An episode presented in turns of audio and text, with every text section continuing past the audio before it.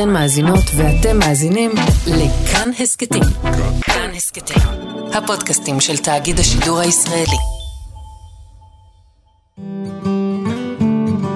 חייבת לשאול. אורית נבון והרב דוד סתיו מדברים על החיים.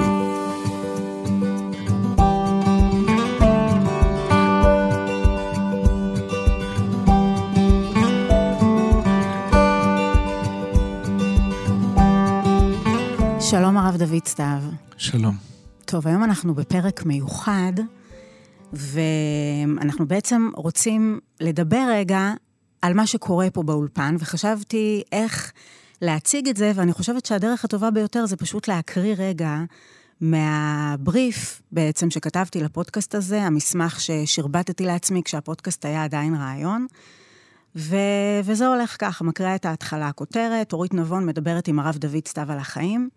אני, עיתונאית, מראיינת ועורכת תוכן בכאן, בשלנית וסקרנית, אוהבת אנשים אבל לא בבוקר, דתל"שית עם פוביה קשה מרבנים, דופק מואץ בכל פעם שאני רואה רב אורתודוקסי. הרב דוד סתיו, רב אורתודוקסי, יושב ראש ארגון רבני צוהר, רב מתון וקשוב, כמו כן קריזמטי. תוכן, דתל"שית עם שאלות, ורב מתון מדברים על החיים וכו' וכו'. עכשיו, אני זוכרת שכששלחתי לך את המסמך, אז uh, אני גם כתבתי לך שתקרא את זה בקריצה. למה? כי אני קצת נבהלתי מהמשפט הזה שיש לי פוביה קשה מרבנים. אמרתי לעצמי, אני לא רוצה שתיקח את זה כל כך ברצינות, ותחשוב שאתה איזה טריגר למשהו כזה כואב. אבל, uh, אבל יש פה... יש פה איזשהו עניין, אני פשוט לא רציתי שתיקח את זה לקטע השלילי, כי בסופו של דבר השיחות איתך עם איזשהו תיקון כזה בשבילי, זה דבר חיובי. אבל זה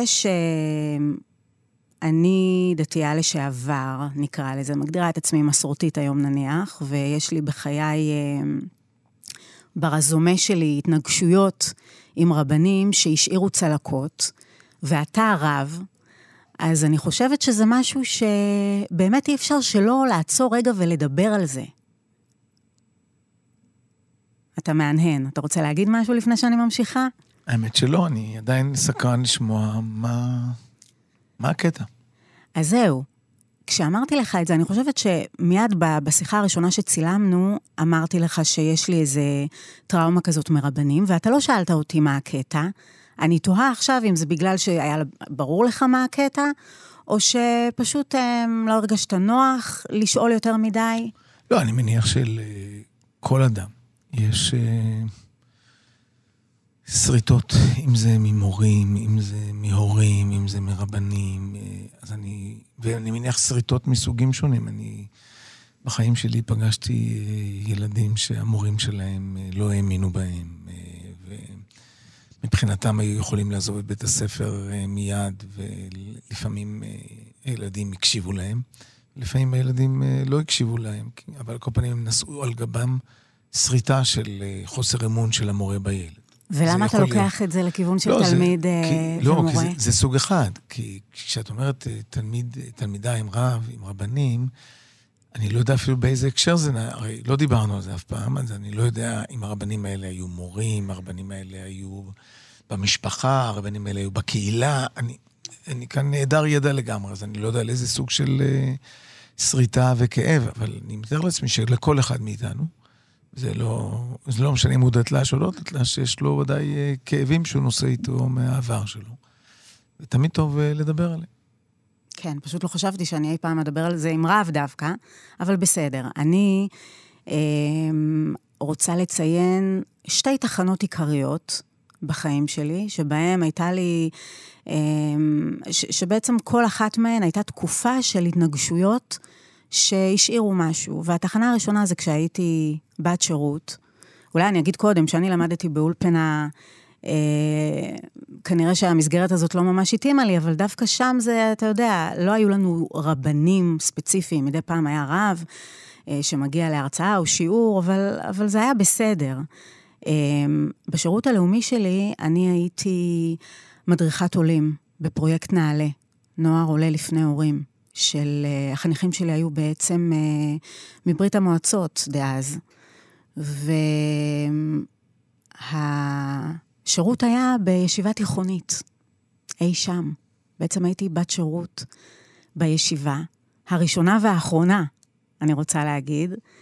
לא יודעת אגב כמה זה שכיח. אני בזמנו ניסיתי לברר עד כמה זה פרט מיוחד ברזומה שלי. אני לא נתקלתי בבנות שירות בישיבות.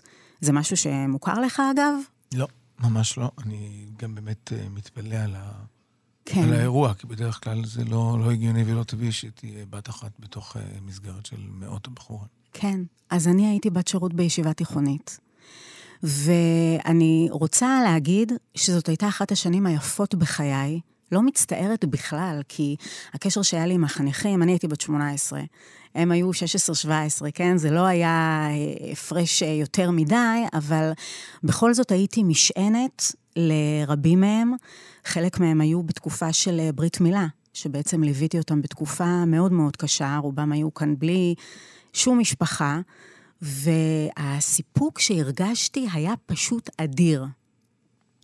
הייתי גם מורה שלהם, לעברית, אזרחות, וגם אה, מעבר לזה שעות של, אה, אולי היום היו קוראים לזה כישורי חיים, לא יודעת, אבל אה, מפגשים כאלה קבוצתיים. עכשיו, לצד הסיפוק האדיר מול החניכים, הרבנים בישיבה, זה היה שם עניין. הם, היו כאלה שהיה להם ממש בלתי אפשרי לשאת את הנוכחות שלי. עכשיו, אני באמת לא יודעת מה רב אמור לעשות כשהוא רואה בת בישיבה. אני, אני מבינה שזה כנראה איזשהו טוויסט בעלילה גם מבחינתו, אבל מה שלי קרה מול הדבר הזה, זה שמתישהו, כל פעם שנכנסתי לישיבה, הייתי דרוכה מאוד לראות אם אני בסדר, כי כל פעם באו אליי באיזשהו אה, עניין. אל תבוא יותר עם חצאית פרחונית, אל תבוא יותר עם פזור, לא עם עגילים גדולים. כל פעם ההרגשה הזאת שאני לא נראית בסדר מספיק, ואני לא יודעת מה לעשות עם זה, הייתי בסך הכל ילדה, בת שמונה עשרה, היה תקן בישיבה לבת שירות, קיבלו אותי. אה, הייתה איזו שיחה ששמעתי, שמישהו שאל את הרכזת, בסדר, יש תקן, אבל למה דווקא אותה? למה לא מישהי יותר צנועה? למה דווקא אותה? עכשיו, מה לא היה בסדר בצניעות שלי? הייתי עם חצאיות ארוכות, עם חולצות רגילות. אתה מבין? אז זה היה העניין, שנה שבה אני הרגשתי מסוכנת, כאילו כל פעם שאני נכנסת לישיבה, אני צריכה לקבל אישור ש, שזה בסדר, כי אם אני רואה איזה רב בשביל, אז ישר מהמבט שלו, אני כבר קולטת, אם הרכזת אחר כך תקרא לי לשיחה, שהחצאית שלי פרחונית מדי. וכל מיני דברים כאלה, שבדיעבד אני אומרת, וואו, זה, זה באמת היה קשה. זה באמת היה קשה. באותה שנה ספציפית, לא הבנתי בדיוק עם מה אני מתמודדת. רק ידעתי שכל פעם, כשאני רואה רב, אז, אז דופק לי הלב. אני, אני מקווה ש, שהכל בסדר. גם היה עניין של תיק אישי, ואתה יודע, זה כזה, מה, מה יעשו לי, רק שלא יעיפו אותי, כל מיני דברים כאלה של, כי הייתי ילדה טובה בסך הכל, אז פחדתי גם מזה. בסופו של דבר, אני, אני חושבת שזאת הייתה שנה מעצבת, גם לטוב מול החניכים, אבל גם לקטע הפחות טוב, מול הרבנים. ובגלל שאני התחנכתי, מה שנקרא על ברכי הציונות הדתית, ובגלל שאני אה, חונכתי שרבנים הם איזשהו מגדלור, זה לא סתם מורים, זה באמת אה, אנשים שאני נושאת אליהם עיניים. אז איך דווקא האנשים האלה גורמים לי להרגיש כל כך רע? אחרי השנה הזאת הרגשתי שאני לא מסוגלת להתקרב לרבנים, אני, אני רוצה לשמור מרחק מהאנשים האלה. כשאני אומרת פוביה, אני לא, לא מתכוונת לאיזה פחד כזה חולני, אלא פשוט באמת אני שומרת מרחק מהאנשים האלה. תראי, אני לא יודע להגיד מה היה שם. אני יכול להגיד רק מה שאני שומע ממך, ואני כמובן שומע צד אחד, וניסיון חיי הקצר לימד אותי ש... תמיד, לכל סיפור יש שני צדדים. ושמעתי את, הצ... את הצד שלך. ש... רגע, אתה אומר, יש שני צדדים, ומעניין אותי למה בדיוק אתה מתכוון, שאם היית מדבר עם רב, אז היית שומע... מה הפריע לו? הרי את, את מתארת אה, מה הם אמרו לך. אני מבינה מה הפריע לו, לגמרי אני מבינה. אז אני רק אומר, הסיטואציה שמבחינתך, עם הילדים זה אחלה, ועם הרבנים, הם כל הזמן בודקים אותך, ושואלים את עצמם, האם, האם היא נוהגת כראוי, היא מתלבשת כראוי וכדומה, במקום שהתייחסו בצורה, נקרא לזה, נורמלית ואנושית ורגילה, אני אומר, אני שומע את הסיפור שלך, ואני בטוח שכך הייתה הרגשתך. אני מתאר לעצמי שאם uh, הייתי מפגיש כאן, uh, נפגש עם אחד הרבנים שם, אני מניח שהוא היה, הוא לא היה מספר לי סיפור אחר, הוא היה מספר לי צורת הסתכלות אחרת על האירועים. היה אומר לי, תשמע, אתה צריך להבין, uh, זאת ישיבה תיכונית שיש שם איזה מאתיים שלוש מאות uh, בחורים. האלה מתבוננים ככה ומדברים ככה ומסתכלים ככה, וזה אף פעם לא היה אצלנו לפני וכנראה גם לא יהיה אצלנו אחרי. אני לא... Uh, אני, אני, אני רוצה לומר, אני לא רוצה לנרמל את האירוע, אני לא רוצה לומר כן, הם היו בסדר או לא היו בסדר, אני רוצה לומר שבאמת כל האירוע הוא לא נורמלי, ומכיוון שכל הסיטואציה היא לא נורמלית, ויכול להיות שברמה האישית הייתה לה חוויה נהדרת עם הילדים, אני בטוח שזה כך היה, אבל בראייה של הישיבה, כמו שאני מכיר אותה, של המוסד, כמו ש... בלי שאני מכיר את המוסד הספציפי, כי הרי לא דיברנו על שמות וברוך השם שלו, אני מאוד מבין את הסיטואציה הלא נורמלית שבתוכה הם נמצאים. והם, והם לא יודעים איך להקל על זה, וכשאנשים לא יודעים איך להקל משהו, אז יכול להיות שהם גם מגבים לפעמים במה שנקרא בחששות יתר, ולפעמים יכול להיות שהם מרוב מבוכה, אומרים אפילו הערות אולי, שהם אולי לא נכונות, אולי כן נכונות. אני, אני חושב שלא יהיה טוב לנו, לא יהיה טוב לך, לשפוט איזושהי מציאות, על סמך אה, סיטואציה לא נורמלית. כל הסיטואציה הזאת של השירות לאומי כבת יחידה, בתוך עולם שהוא כולו כזה, עם כל ההשקפות אה, החברתיות והדתיות שכרוכות בזה, אני חושב שזה, את עושה עוול לך ולהם, שאת אה, תדוני את הסיטואציה הלא נורמלית, בכלים נורמליים כאן באולפן. קודם כל, אני לא הייתי רוצה להכניס אותך למשבצת שאתה צריך לסנגר על קולגות, או, או לנסות להסביר אני, אותם. לא, אני ממש זאת לא מסנגר. זאת בכלל לא הכוונה שלי. אני ממש לא. ממש לא התכוונתי לסנגר. אני לא יכול לסנגר, כי אני עוד לא שמעתי האשמה, אני רק שמעתי הרגשה ותיאור שלך, את מה שהיה. לא, ממש, אני לא באתי לסנגר, אני, אני רציתי, סיפר ציפור, שיש בו גם איזו מועקה מסוימת. אני רק אומר שלסיפור הזה, אני בטוח שיש גם נרטיב אחר לסיפור הזה, שכנראה היה בו גם מועקה של צד שני, אני לא בא לשפוט מי, מישהו כאן בסדר או לא בסדר. כן. לא. זה נכון מה שאתה אומר, זאת לגמרי סיטואציית קצה. זאת סיטואציית קצה, אני לא יודעת מה מאחורי הקלעים של הדבר הזה, של לפתוח תקן לבת שירות לאומי בישיבה תיכונית. לא יודעת, גם לא חשבתי על זה אז בכלל. היינו דירה של הרבה בנות באיזשהו יישוב, ואחת הייתה בגן ילדים, ואחת הייתה ב... כל אחת הייתה באיזושהי משרה כאילו באזור, ואני הייתי בישיבה. ואני פשוט היחידה שכל פעם חזרתי עם סיפורים, וכל הזמן הייתי בחששות כאלה, מהממונים עליי, בניגוד לבנות האחרות שהיו לגמרי כזה על מי מנוחות, והכל הכל בסדר. עכשיו, אתה, אתה אומר שאתה לא יודע מה היה בצד השני, אני כבר רוצה להגיד שבדיעבד אחרי שנים ברורה לי גם המועקה, של רב, שפתאום רואה בת בישיבה, אני, אני מבינה את זה. עדיין, בחוויה שלי, כשאיש חינוך רואה אה, נערה, אז הוא צריך גם להתחשב ברגשותיה, ולנסות להיכנס לנעליה, ולהבין אותה, ולא רק את הנער, שהוא אה, חושש ל... אני לא יודעת. אני, תראה, אני פשוט הרגשתי, כאילו הם רואים בי איזה נערת פיתוי כזאת, מישהי מסוכנת שכל פעם נכנסת ומעמידה במבחן את הנפשות האזעקות, אבל לא, אבל גם אני הייתי ילדה. אז, אז זאת באמת סיטואציה שהיא הייתה מאוד מורכבת. אני רוצה להגיד שאני מדברת פה על חוויות פרטיות שלי, וזאת בטח סיטואציה שהיא ספציפית, אני חוויתי את הדבר הזה, אבל בטח שאני מבחינת חברות שלי, מבחינת... נשים שאני מדברת איתן, חוויה מול רב, בהקשר של צניעות, יכולה להיות מאוד מאוד קשה, מאוד קשה, ומשאירה צלקות, תלוי באיזה גיל, תלוי באיזה הקשר. אני רוצה לספר לך על התחנה השנייה. אולי משפט לפני, אני רק אומר, אני חושב ש... היום יש מודעות יותר גבוהה לצורך שרבנים לא יעסקו בשאלות כאלה, ושמי שאמור לעסוק בהתמודדות של ערכים, של משפחה וצניעות וכו' וכו', הם יהיו שבנות תעסוקנה עם בנות ובנים יעסקו עם בנים, ולא שרבנים יעסקו בזה עם בנות.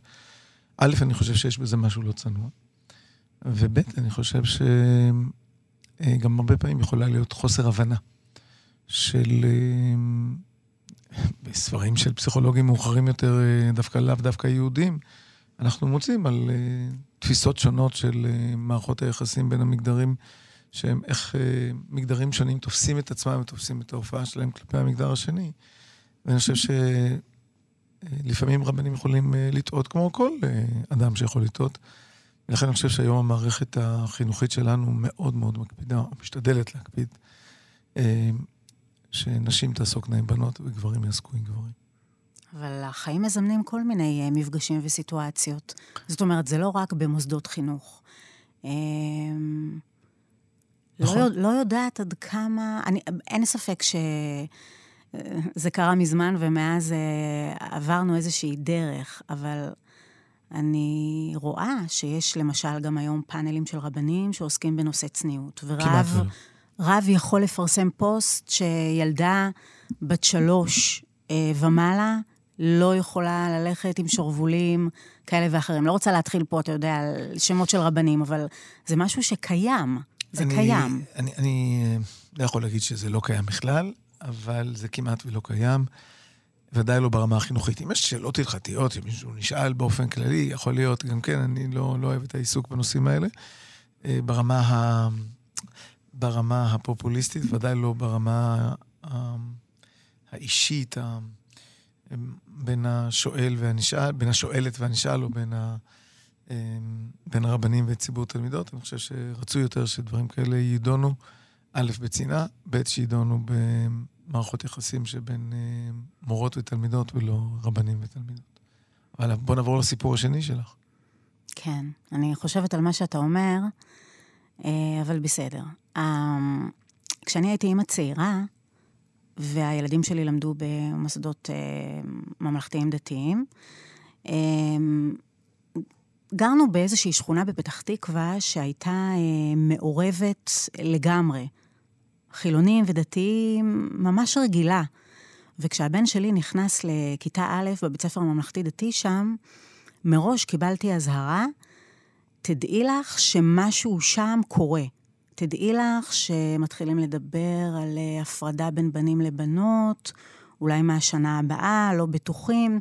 זאת אומרת, התחלתי כבר לשמוע קולות שלא ידעתי בדיוק איך לפרש אותם, אבל ברמה הפרקטית, אני מהר מאוד הבנתי, שכשאני הולכת עם מכנסיים, או עם חצאיות קצרות, אז euh, פתאום לא נותנים לי להיכנס, לי ולאימהות האחרות, פה אני לגמרי מדברת גם על עוד הרבה אימהות, כלומר, היו קודים בשכונה, שאימהות, זאת אומרת, נשים הולכות עם מכנסיים או עם חצאיות מעל הברך, ובבית הספר צריך או חצאית ארוכה, בעצם רק חצאית ארוכה, וזה הגיע למצב שכשבאנו לקחת את הילדים, הם היו קטנים והיינו צריכים להגיע לכיתה.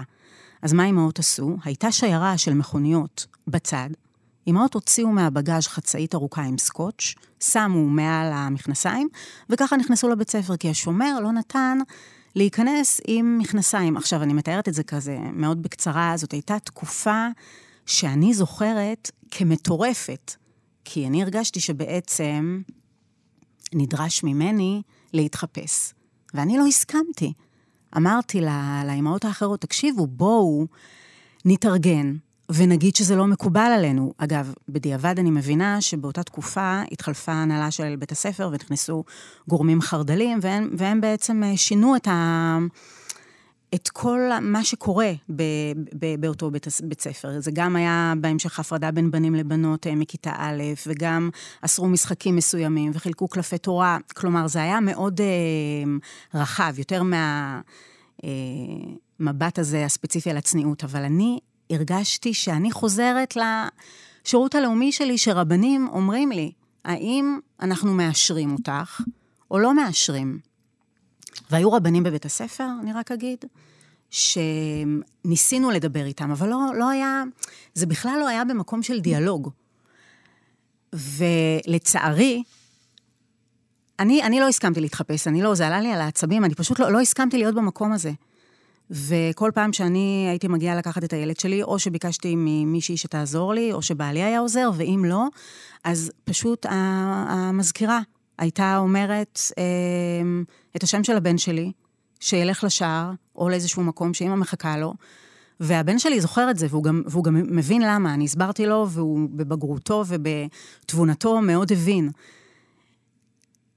לא מבינה את האובססיה של רבנים מסוימים לגבי צניעות, ולגבי להסתכל על אישה ולהגיד, החצאית הזאת בסדר, החצאית הזאת לא בסדר. זה משהו שוואו, וואו, קשה. תראי, אני חושב שאנחנו כאן נכנסים לנושא מאוד מאוד רחב, שאני לא נכנס עכשיו לשאלה מה בית ספר עשה ולא עשה, ואני לא יודע וגם לא רוצה להיכנס לנבחי ראשו של בית הספר. אבל אני רוצה לומר, איפה עולם הערכים שלנו מתמודד היום? צריך להבין, החברה הישראלית, כמו החברה הדתית, הדתית מתמודדות עם שאלות ערכיות מאוד קשות שהתרבות המערבית מציפה בפנינו. אני יכול, אני יכול לומר שבמסגרת תפקידיי השונים בעבר, הייתי גם ברשת חינוך לא דתית, שהיו במוסדות דתיים. ואני זוכר את המפקחות ואת מנהלות הרשת.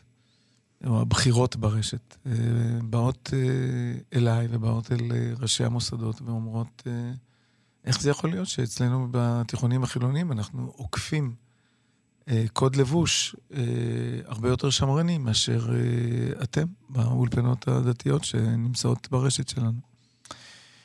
אני חושב שזאת סוגיה מאוד קשה, ואני חושב שאנחנו נעשה לעצמנו חיים קלים, אם נסתפק בביקורת או בלשפוך את הלב נגד המורה ההוא או הרב ההוא, בין אם הוא היה חרדלי ובין אם הוא היה משהו אחר. אני חושב שהשאלה האמיתית שצריכה להישאל, אם, אם אני לוקח את שני הסיפורים שלך, אני לוקח את זה, להפוך את זה לנושא עם בשר ומשמעות רחבה לחברה הישראלית ולחברה האנושית בכלל. זה, מה הם הערכים? האם בכלל יש המושג צניעות, או המושג קוד לבוש, או המושג קוד התנהגות בין גברים ונשים, האם הוא מושג שצריך לעסוק בו? או שהוא, אנחנו צריכים שה, שהתחום הזה יהיה חסר גבולות לחלוטין. אני יכול להגיד לך, אני מלווה לפעמים את התיכון שלי בשוהם לפולין. כבר כמה שנים שאין לנו את הליווי הזה בגלל... בגלל הקורונה, ועכשיו בגלל המלחמה. ומה את חושבת? ששם בתיכון חילוני אין מלחמות על קוד לבוש, ואין אמירות ש... שמורה או מנהלת, או לא יודע מי יגיד לתלמידה או לתלמיד, תבוא ככה או תבוא אחרת, בוודאי שכן. והאם לא היה כתבה באחד העיתונים המקומיים בשוהם, למה מקפידים על הבנות יותר מאשר מקפידים על הבנים, גם זה היה בעיתון מקומי בשוהם. רק שים לב שאתה מדבר על מורים ותלמידים, ואני מדברת על משהו אחר. לא, לא, אני, אני חושב שזה אותו נושא, כי אני חושב שרבנים בהקשר הזה נמצאים ב, לא ב, בשמו של הקדוש ברוך הוא, אלא הם נמצאים בשמו של, בשמה של מערכת החינוך. כי הרי הם נמצאים בתוך בית הספר הזה כחלק מערכת החינוך, הם לא נמצאים שם אה, בתור אה, רבני קהילה. כלומר, כשאני בא לבית ספר, אני לא אומר מה לעשות ואיך, ואיך ללבוש, אני אומר דרשה והולך הביתה. אבל מי שמתמודד עם ה... עם התלמידים והתלמידות, זה בדרך כלל המורים, בתוך המערכת של המורים, אז בבית ספר דתי יש גם רב, או רב בית ספר, או ראש הישיבה שהוא המקביל, או ראש אולפנה שהוא מקביל למנהל תיכון, או למנהלת תיכון. אני חושב שזה נושא שהיה שווה אה, להשקיע בו מחשבה, אה, עזבי עכשיו דת, אין תורה ואין אלוקים. חכמינו אומרים שאם לא הייתה תורה, היינו לומדים צניעות, את ערכי הצניעות מחלק מבעלי החיים, היינו לומדים מחלק מהאומות, כי יש אומות שמצטיינות יותר בצניעות, יש פחות מצטיינות בצניעות. כלומר, השאלה של הערכים ומערכות היחסים והגבולות של בני אדם, ואיך בני אדם מדברים, ואיך בני אדם מתלבשים, ואיך בני אדם מופיעים, אלה שאלות שקשורות גם לכבוד האדם, גם לכבוד הברית שאדם קוראת עם אשתו, מול מה שהוא עושה בחיי היום-יום שלו. יש כאן כל כך הרבה היבטים שחשוב לדבר עליהם, ואני חושב שחבל שנשקיע את כל האנרגיות בכאבים על הדיבור של המורה ועל הדיבור של המורה, או איך שהרב אסר עלייך להיכנס לבית ספר או לא אסר, כי אלה באמת דברים... באמת לא, אולי לא בסדר. צריך, אגב, היום אני חושב שהם כבר לא, הם לא קיימים בשום מקום. אני מכיר בתי ספר, באים מורים, אה, הורים, ומו, אה, לא, לא מורות, אבל אה, אבות ואימהות, אני חושב שאף אחד לא בודק אותם, איך הם באים, איך הם מתלבשים, אבל, אבל זה בעיניי, אני לא באתי לספר את זה כדי להגיד, וואו, התקדמנו או לא התקדמנו.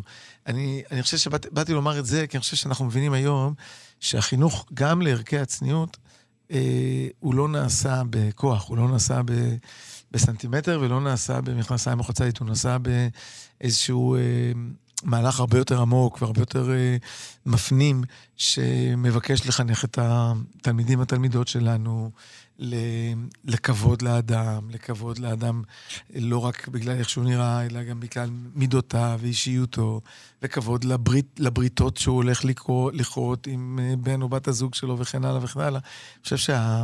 או אפילו אגיד מילה שאני יודע שלפעמים לא נעים להשתמש בה, אפילו את המילה קדושה לחיים שלנו, קדושה לגוף שלנו, קדושה למאכל שלנו, וממילא כשאתה מתייחס לדבר בצורה של, של קודש, אתה, אתה מתייחס אליו בכבוד. אתה יודע, אני לא יודע איך אצלכם בבית, אבל אצלנו בבית היו אומרים שלא עולים על שולחן, שלא דורכים עם הרגל על שולחן, כי שולחן הוא כמו מזבח. כי שולחן הוא כמו מזבח.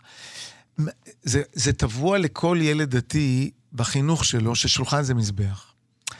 אז מה זה אומר? זה אומר ש... הרי בסך הכל אוכלים, מה, מה עושים בשולחן? לא לומדים תורה בהכרח. אבל שולחן זה כמו מזבח, כי האכילה שלנו היא לא רק אכילה פיזית, כי האכילה שלנו היא מקיימת את הנפש שלנו. וגם אה, ההיבטים שקשורים במערכות היחסים בין אה, איש ואישה, גם הם, שאגב, התורה קוראת להם לחם, כי אם את הלחם אשר הוא אוכל, שהכוונה היא ליחסי אישות, גם מערכות היחסים האלה הם, הם קדושות ממש כמו... מזבח. את יודעת, אנחנו בשבועות האלה נמצאים בימים של פרשיות המשכן. ומה יש בקודש הקודשים? על הארון, ארון הברית, שהכהן הגדול נכנס אליו פעם בשנה, יש שם שני קרובים בדמות של אה, תינוק ותינוקת, שני מלאכים, שהם מחובקים האחד עם השני. האגדה מספרת שכשטיטוס נכנס לבית המקדש, הוא רואה את שני הקרובים האלה דבוקים אחד לשני, והוא אומר, אני חשבתי שאלוהיהם של אלה שונא זימה, ואני רואה שהוא אוהב ש... שאיש ואישה נמצאים ביחד. ו... ו... וזה בדיוק הסיפור, כי אצלנו הקשר בין איש ואישה הוא קדוש. רגע, הוא... אבל אני, אני מרגישה... ש... משפט, אני מסיים. כן, כן. ומכיוון שהוא קדוש, אני רוצה גם לחנך את הבנים ואת הבנות שלנו, שכל צורת ההתייחסות אל הלבוש שלהם, אל המיניות שלהם, כאל דבר קדוש. מה הקשר בין קשר לא... לאיש ואישה לבין החוויות שתיארתי? אני מניח... שכל עולם המושגים שאת תיארת בית הספר שלך, בין זה שבו את שירתת כבת שירות לאומי, ובין זה מאוחר יותר שאת תיארת את המאבק על שאלת ההפרדה בתוך בית הספר. לא הפרדה, אלא לבוש האימהות. לא, התחלת מלבוש האימהות. אני רק אזכיר מה שדברת. כן. התחלת מלבוש האימהות, ועברת לנושא ההפרדה של, של ה... בין הבנים והבנות, מכיתה א', מכיתה ב', לא יודע בדיוק מאיזה כיתה. כל זה קשור לאיזה מערכת אחת שלמה. אז אני לא יכול להגיד, לבודד כל דבר, ואמרתי, על כל דבר אני יכול להגיד ביקורת או להגיד דבר טוב, אבל זה לא הנקודה המרכזית. אני חושב שצריך לראות את הנושאים האלה כחלק מאיזושהי תפיסה רחבה יותר, שיכול להיות שגם הייתה שטות וטעות מצד המערכת החינוכית באותו בית ספר להקפיד על האימהות, ואמרת שאני חושב שהם כבר לא עושים כאלה דברים. אבל בעיניי זה לא הנושא המרכזי. אני חייבת להגיב לך, הרב סתיו, אני חייבת להגיב לך.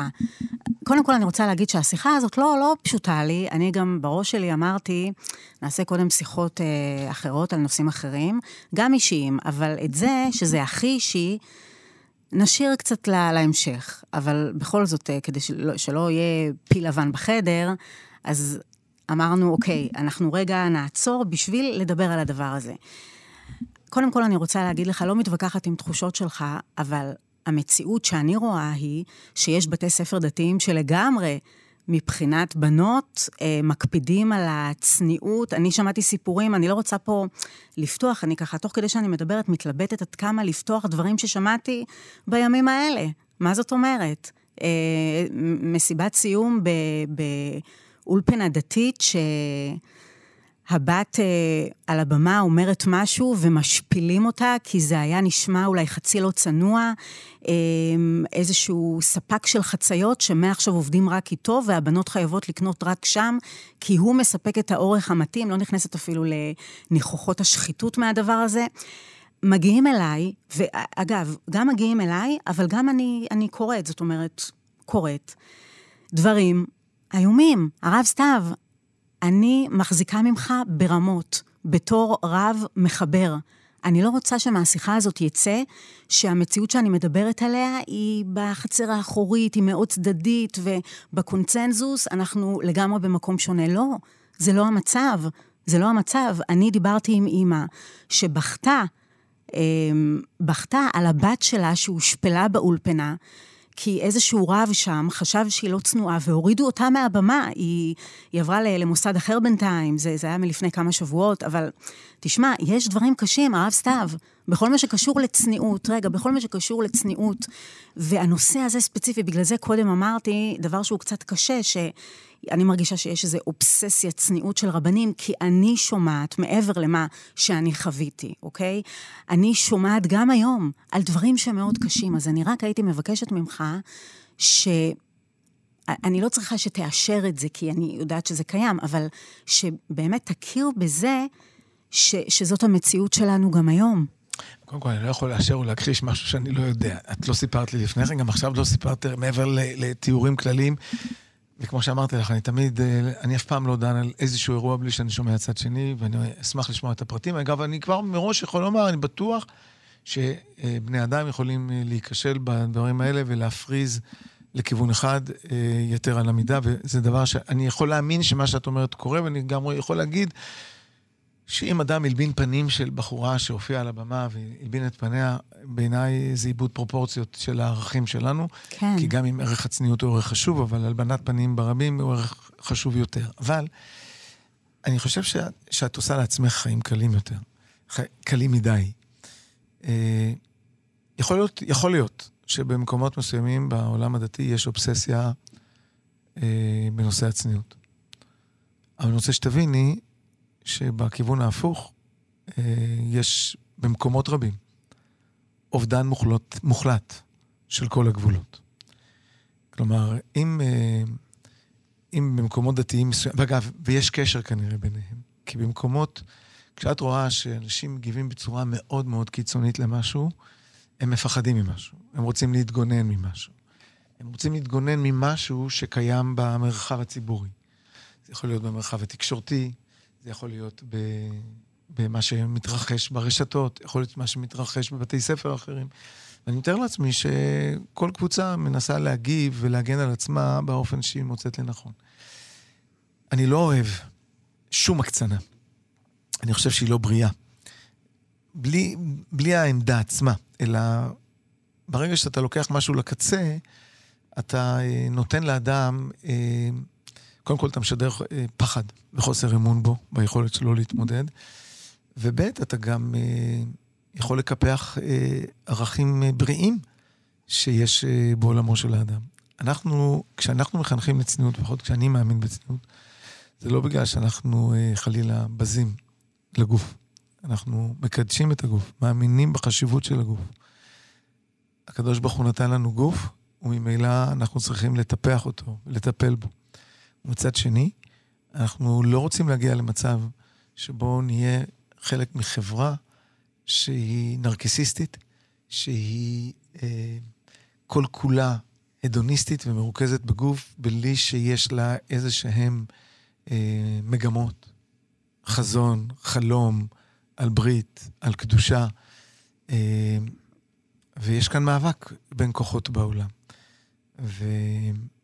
ולפעמים, כשקבוצה אחת אה, נלחצת, אז היא מגיבה בצורה לא בריאה, ולכן חלק מה שאת אה, מתארת. יכול להיות, אני, שוב, אני לא שופט את המקרים, כי אני לא מכיר אותם, אבל אה, אני, אני יכול להאמין שמה שאת אומרת הוא נכון, אה, וזה חבל. אני מתחברת למה שאמרת, שיש עוד ערכים חוץ מצניעות, כי אני חשבתי לעצמי שכשהרבנים שאני פגשתי, שכחו את ואהבת לרעך כמוך, ערכים שהם באמת בין אדם לחברו, ככה אני הרגשתי, אני מדברת עכשיו על תחושות שלי, אני יכולה להגיד לך מה מפריע לי בתגובה שלך, שכשאני מספרת לך, חוויות מצלקות, אז אתה באינסטינקט הולך למקום של יש שני צדדים. אני לא שמעתי את הצד השני. עכשיו, זה נכון שיש שני צדדים, אבל אה, אני הייתי מצפה שכשאני מספרת לך משהו שמאוד כואב לי, אני אוכל להרגיש שאתה יותר מבין על מה אני מדברת. אני חושב שאני מאוד מבין מה שאת אומרת. אני גם מאוד מבין את זה שאת אה, אה, אה, היית מצפה ל... אני אקרא לזה תגובה יותר אה, מבינה, או כביכול, לא יותר מבינה, אבל אה, כאילו יותר מזדהה. אה, לא מזדהה, אתה לא תוכל להבין אף פעם בתור רב ובתור גבר. ברור לי, ברור לי, ברור לי, ברור לי. אני, אבל אני... אני חושב שאני גם אה, אה, בוגר אה, הרבה מאוד אה, סיפורים, גם מיותי בפורום תקנה, וגם מיותי מתוקף הנסיבות של כל כך הרבה שנים ברבנות, וכל כך הרבה פעמים שמעתי אה, סיפור אחד, ומאוד מאוד הזדהיתי עם הסיפור. פורום תקנה זה רק נגיד אה, הרבה, הרבה מקרים על גבול הפלילי, או הפלילי לגמרי, לא, לא פלילי, זה משהו אחר. זה פחות, פחות מפלילי, זה על גבול ההטרדה, ניצול סמכות בלי, בלי לעבור על החוק, כל מיני כאלה דברים על, על התפר. והחיים הם מאוד מורכבים. עכשיו, הסיפורים שלך הם רחוקים מהרף הפלילי, הם בכלל לא נמצאים שם. בטח. אבל הם נמצאים במקום שבו, וסיפורים כמו שלך, אני... לצערי שמעתי לא מעט, ואני כל פעם מייצר על כך, וכשאני מדבר עם מחנכים, אני, אני מדבר על הצורך אה, להיות קשוב לזווית הזאת. אבל אני רק רוצה לומר שהרבה פעמים אה, המערכת אה, אה, מתקשה אה, להתמודד, בגלל ש... אה, למה זה... אתה אומר מערכת ולא אנשים? אנחנו מדברים בסוף על בני אדם. מכיוון שאנשים האלה רואים את תפקידם להגן על המערכת. אני, אני אספר לך סיפור מלפני, וואו, סיפור מלפני ארבעים שנה. אה, היינו מדריכים במדרשה, במדרשה בהופעה, והיו מגיעים אלינו המון קבוצות, דתיים, חילונים. אה, בקיצור, אה, הגיע אלינו זה אולפנה. ו... ראש האולפנה רצה לסלק שתי בנות מהאולפנה, אה, בגלל שהם אה, ענדו צמידים על הרגליים. אה, אחת אה, שמה איזה נזם באף, משהו כזה. שזה לא היה קוד לבוש מקובל באותם ימים. אה, והוא הוא, הוא בא לדבר, אני מדריך, בחור בן עשרים ושלוש, עשרים וארבע, והוא ראש אולפנה אה, מכובד, אה, מבוגר כמובן, ואני אומר לו, תשמע, אני מאוד מבין, כי אתה מפחד שמחר בבוקר יהיה לך מאה כאלה, ואתה חושב שזה מתחיל ככה ויגמר, אני לא יודע איפה. זה צד אחד של המטבע, ואני מבין אותו, לכן אני קורא לזה מערכת. בכלל, ואני רוצה להגיד לך עכשיו, אבל יכול להיות שאם אתה תעשה משהו עם שתי הבנות האלה, תדע לך שאתה הורס אותם לגמרי, אתה מנתק אותם לגמרי מיהדות, ולא על משהו שהוא לא בסדר, כאילו אין איסור בהלכה לענוד את הצמיד הזה. אתה כאילו רואה בזה איזה פריצת גדר נורמטיבית של הקוד לבוש שלך. ואני רק אומר, תחשוב עשר פעמים, אולי תדבר איתם, תסביר להם את הצד שלך, שיסביר לך את הצד שלהם, שלא יהיה מצב שבו, אולי, וכמובן, לא אתה תעשה את זה, אלא שמישהי תעשה את זה, כי מה פתאום אתה בכלל מסתכל למה הם לבושות ברגליים. ואני מאוד מבין את, ה... את המתח הזה, אבל אני חושב שבאמת אסור שאנחנו נהיה חד צדדים באירוע הזה. כלומר, את החוויה שלך זאת חוויה שלך. אבל צריך להבין שלמערכת החינוך הדתית, הערכית שלה, יש פחדים, חששות, ולפעמים הפחדים האלה משבשים את סדר החשיבות הערכית. כי אני באמת חושב, למשל, הלבנת פנים, או ערכים אחרים, הם יותר משמעותיים מאשר השאלה אם היא תלבש כך או תלבש אחרת. כשאתה אומר פחד, מה הפחד? בוא, בוא, בוא נדבר על זה. מה, מה הפחד? אני חושב שהפחד הגדול הוא שהתרבות המערבית אה, משליטה עלינו אה, נורמות שמחללות את כל מה שקדוש בעיני העולם היהודי. ויותר מאשר אם הילדה תשמור שבת, או הילד ישמור שבת או לא ישמור שבת, אני חושב שמטריד את המחנכים שהילד והילדה ירצו להיות אנשים קדושים, שירצו להיות אנשים שמקדשים את הקשר שלהם עם הגוף שלהם, את הקשר שלהם עם המאוחר יותר, עם בן או בת הזוג שלהם. והם לא רוצים שהוויית החיים שלהם תהיה הוויית חיים שאין בה קודש, שאין בה קדושה. ואני חושב שזה הפחד הגדול שיש לעולם הדתי מהעולם המערבי. שאין בה קדושה, אתה אומר. כן. מה זה אומר? אני לא רוצה לחזור על עצמי, כי אני חושב שאני אשעמם אותך ואולי גם אחרים. לא, אתה לא משעמם אותי, אני רוצה להבין למה אתה מתכוון. אני מתכוון לומר, כמו שכשאני אוכל, אני, אני רוצה להרגיל את עצמי שאני אוכל, ויש קדושה באכילה שלי, ויש קדושה בזמנים שלי, כמו שבת, כמו פסח, כמו יום כיפור. אני רוצה שהילדים שלי... ואני עצמי, עזבי את הילדים שלי, שאני עצמי אה, אתחנך על הערכים שהגוף שלי, מערכות היחסים שלי, אין דבר קדוש. ושאני לא ארצה ל, להתמסר לאיזשהו עולם גופני, חיצוני, כדי למצוא חן בעיני מישהו, כדי להיות אה, משהו אופנתי, אה, ולא משהו שבאמת מרוכז בתוך, בתוך הקודש שלי. אני אגיד לך מה קצת קשה לי במה שאתה אומר, אני מבינה מה שאתה אומר. אני פשוט חושבת על אנשים שהכרתי בחיי, דתיים ולא דתיים. אני חושבת שהרודף שמלות הכי גדול שהכרתי, הוא היה עם כיפה סרוגה גדולה, שלוש תפילות ביום, ויש קדושה, כמו שאתה אומר, בזמנים שלו, בזה שהוא נחשב לפחות כלפי חוץ, לאיש משפחה, אבל אה, הוא היה אה, מישהו שאם אנחנו מדברים על צניעות, אז זה לא היה שם, בלי, בלי להיכנס לאלה פרטים. לעומת זאת, אנשים אחרים שקדושה היא לא ערך בחייהם. אני, אני מותר לי להפריע לך? כן. אני חושב שלא אמרתי מילה על דתי ולא דתי. אני לא יודע למי את מתכוונת, אותו פרחח שרדף אחרי נשים, אני לא יודע. הזכרת קדושה. לא, אז, אז, אז אני חושבת שבן המושג, אדם כזה... אני, אני, אני בדיוק על זה רציתי להגיד, אני ממש לא חושב ש... שהעולם הדתי הוא בהכרח מייצר אנשים קדושים, כמו שאני לא חושב שהעולם הלא דתי הוא בהכרח מייצר אנשים לא קדושים. אני מכיר אנשי משפחה חילוניים, לא דתיים, שהמשפחה היא קודש קודשים, בכל התחומים.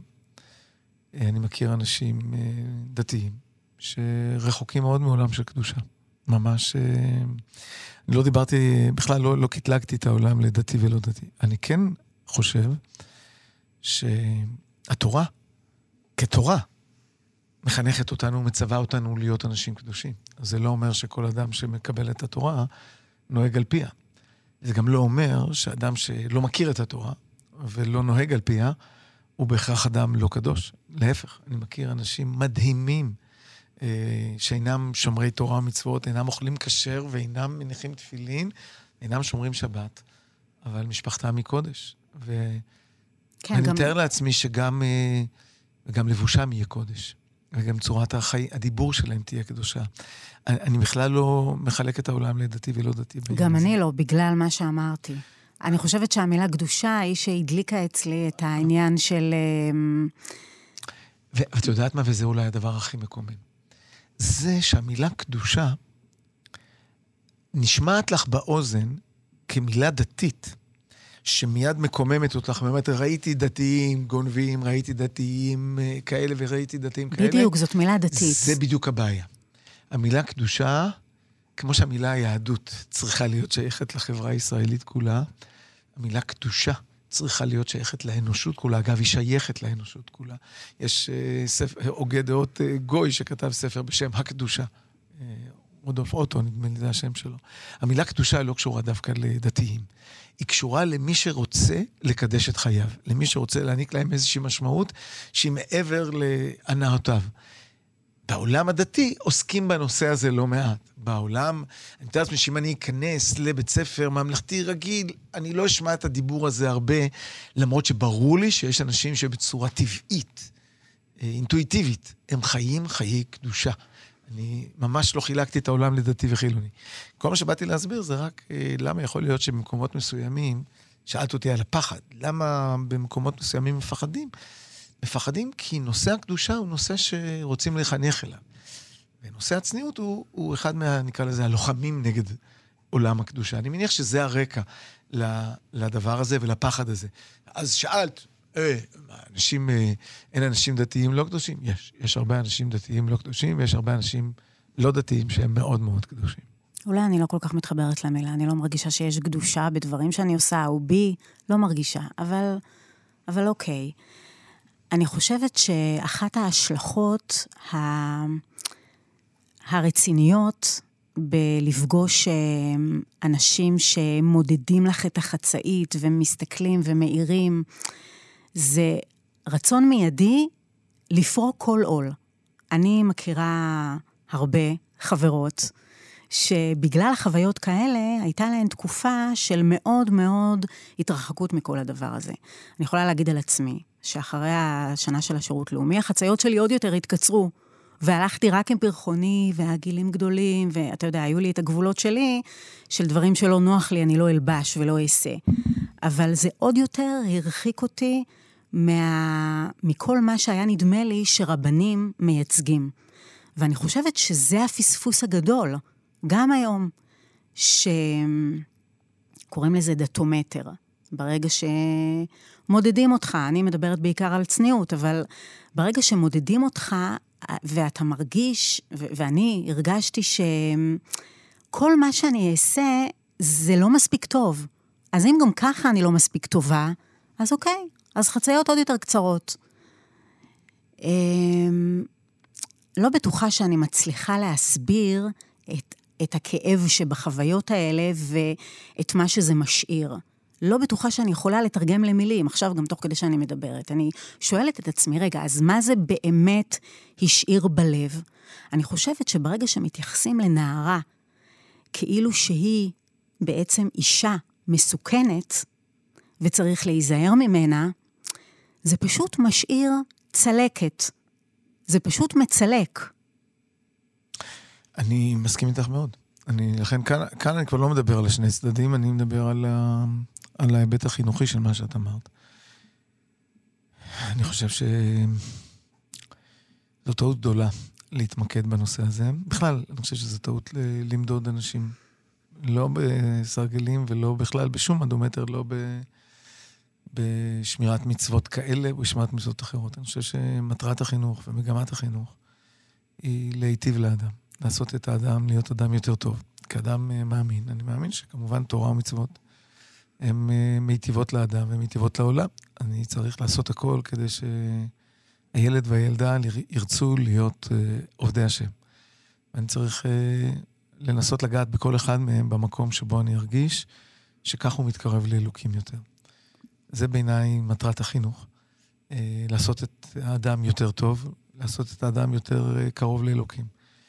אני חושב שאחת הטעויות זה שהרבה פעמים אנחנו מחפשים מדדים קלים להשגה. ואם הוא שומר כשרות או שומר שבת או הולך עם חצאית, אז אנחנו שמים לעצמנו וי. והאמת היא שהיא רחוקה מזה.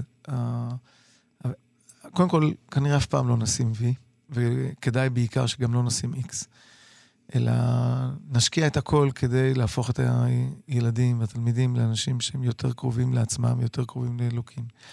ואני בטוח שככל שילד או ילדה ירגישו שהמחנך רוצה להפוך אותם, המחנך, הרב, האבא והאמא, זה לא משנה מי, רוצה להפוך אותם להיות אנשים יותר טובים, אנשים יותר מאושרים, אנשים יותר עובדי השם. אני חושב שככה בסופו של דבר הוא יצליח גם ב...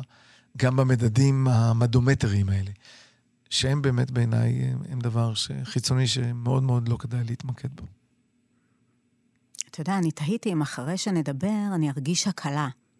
אני לא מרגישה הקלה, אבל אני שמחה שדיברנו על זה. יש משהו שחשוב לך להגיד לפני שאנחנו מסיימים? אני חשוב לי אה, לומר, אם מישהו שומע אותנו, אם, והוא ילד או ילדה. אני קיבלתי הבוקר, בדרך כלל קיבלתי וואטסאפ מילדה, בתיכון, באולפנה, שמקשיבה לנו, ומחכה לפרק הבא. ואם יש ילדים שמקשיבים, ומרגישים שהמורים שלהם, מתייחסים אליהם בצורה מדומטרית כזאת, דתימטרית כזאת, שיציפו את זה, שלא ישאירו את זה בלב, שישימו את זה על השולחן, כי אני בטוח שבשיח עם המורות שלהם, או עם המורים שלהם והרבנים שלהם, אני בטוח שהם יוכלו אה, לייצר איזשהו שיח עמוק, שיוציא משניהם את המיטב, גם אם יישארו נקודות אי הסכמה ונקודות מחלוקת, אבל אה, כמו שכאן, החלטת לשים את זה על השולחן, את הפיל הזה, אז uh, אני מציע שכל ילד וילדה, אם הם מרגישים ככה, אצל הוריהם ועם מחנכיהם, שישימו את זה על השולחן. תודה, הרב דוד סתיו. תודה לעורך נדב הלפרין, נועה אוחנה, צילום ודיגיטל, הטכנאי שלנו, אסף מוסקוביץ'. ניפגש בפרק הבא.